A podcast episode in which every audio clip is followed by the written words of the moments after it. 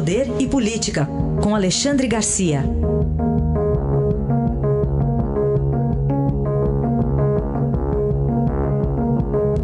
Alexandre, bom dia. Bom dia, Raíssa. Bom dia, Carolina. Bom dia. Bom, o primeiro assunto é que está mantido o julgamento de um recurso do ex-presidente Lula lá no TRF da quarta região, do, da condenação lá pelo sítio Atibaia, decisão do ministro Edson Fachin de manter o julgamento.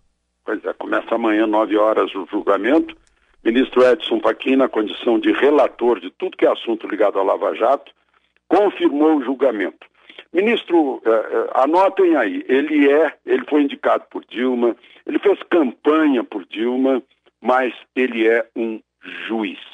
Como juiz, isento. Né? Vocês, se observarem todas as ações do ministro Fachin, ninguém pode uh, sugerir que ele esteja protegendo o governo que o nomeou. Né? Ele está agindo como juiz que ele é. Bom, uh, aí manteve o julgamento, porque as razões da, da defesa foram, foram fracas, dizendo que foi muito rápido o julgamento, Além do que, não passou por tribunais inferiores, não podia chegar ao Supremo sem passar por tribunais inferiores. E então o julgamento começa amanhã às 9 horas. É, é, um recurso de Lula, mas também do Ministério Público. O Ministério Público está achando pouco a, a, o tamanho da sentença de, de, da pena de 12 anos e 11 meses dada pela juíza Gabriela Haas no caso de Atibaia, né, recebendo principalmente eh, favores da OAS. Uh, o, foram tomadas lá em Curitiba medidas, aliás, em Porto Alegre, medidas de segurança em torno do, do tribunal, porque houve ameaças de, de, bagunça lá na frente. Enfim, agora é, é esperar esse resultado que pode.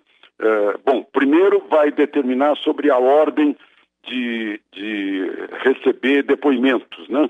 O réu não foi o último a receber depoimentos, a defesa reclamou isso. E, e outra coisa é se a sentença vai ser confirmada, vai ser aumentada ou vai ser diminuída, esperemos.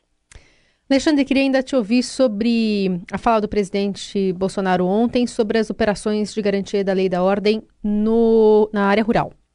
Pois é, o problema é o seguinte, que quando há uma invasão uh, e há a, a ordem de, de eh, reintegração de posse, né? muitas vezes o governador aliado aos invasores eh, não manda a polícia garantir o oficial de justiça que precisa desalojar os invasores.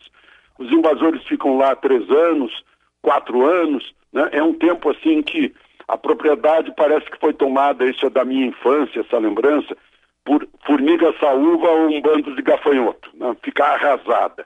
O gado todo eh, morto, os tratores queimados, a casa sede queimada, os depósitos queimados.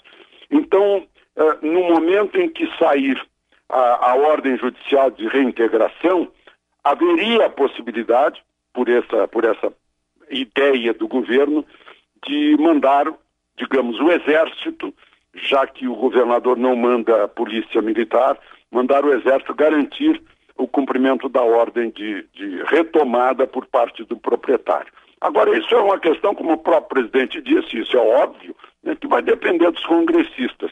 Apenas é uma ideia que talvez uh, uh, intimide ainda mais os, os prováveis invasores, já que as invasões diminuíram bastante neste ano. A análise de Alexandre Garcia, que volta amanhã ao Jornal Eldorado. Obrigado. Até amanhã. Até amanhã.